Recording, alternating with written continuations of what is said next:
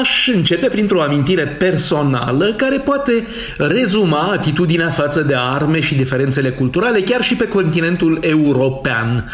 Emigrat în Belgia la sfârșitul anilor 1980, înainte de căderea comunismului, și instalat în Bruxelles, unde am primit azilul politic, ceea ce m-a frapat atunci de îndată au fost magazinele de arme, în special unul pe un bulevard în centru. Belgia se remarca atunci prin regimul foarte foarte liberal al armelor de foc.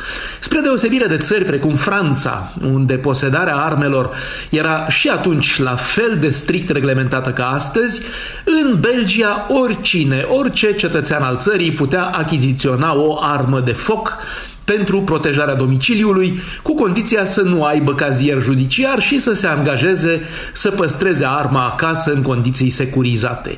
Sigur, nu era chiar ca în Statele Unite, în măsura în care era obligatorie prezentarea unui cazier curat, dar nu se putea compara cu severitatea situației din Franța, de pildă, unde până și regimul posedării armelor de vânătoare este strict reglementat. Apoi, puțin după anul 2000, legea belgiană a devenit mult mai restrictivă și s-a trecut la înregistrarea tuturor armelor aflate în circulație, iar magazinele au dispărut.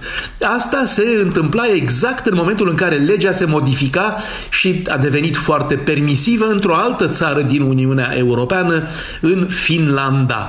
Începând din 2011, orice cetățean finlandez poate achiziționa o armă de foc, cu condiția să fie înscris la un club de tir sau să posede un permis de vânătoare. Se estimează că mai bine de jumătate din populația Finlandei, inclusiv zeci de mii de tineri de abia 18 ani, posedă arme de foc.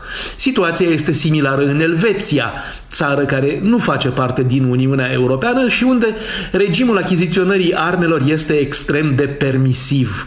Se estimează că o treime din populația Elveției posedă arme de foc. Mai mult, în Elveția, pe lângă achiziționarea directă, persoanele care și-au efectuat serviciul militar pot, în anumite condiții, să păstreze armele acasă în scopul antrenării în standurile de tir.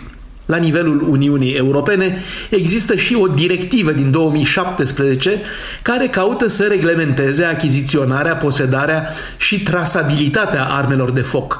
Există însă și țări, precum Danemarca și Olanda, unde posedarea armelor de foc de către cetățenii civili este strict interzisă indiferent de circumstanțe. Desigur, dată fiind diversitatea culturală în sens larg a Europei, era și de așteptat ca legislația armamentului să fie atât de diferită. Bruxelles, Dan Alexe pentru Radio Europa Liberă.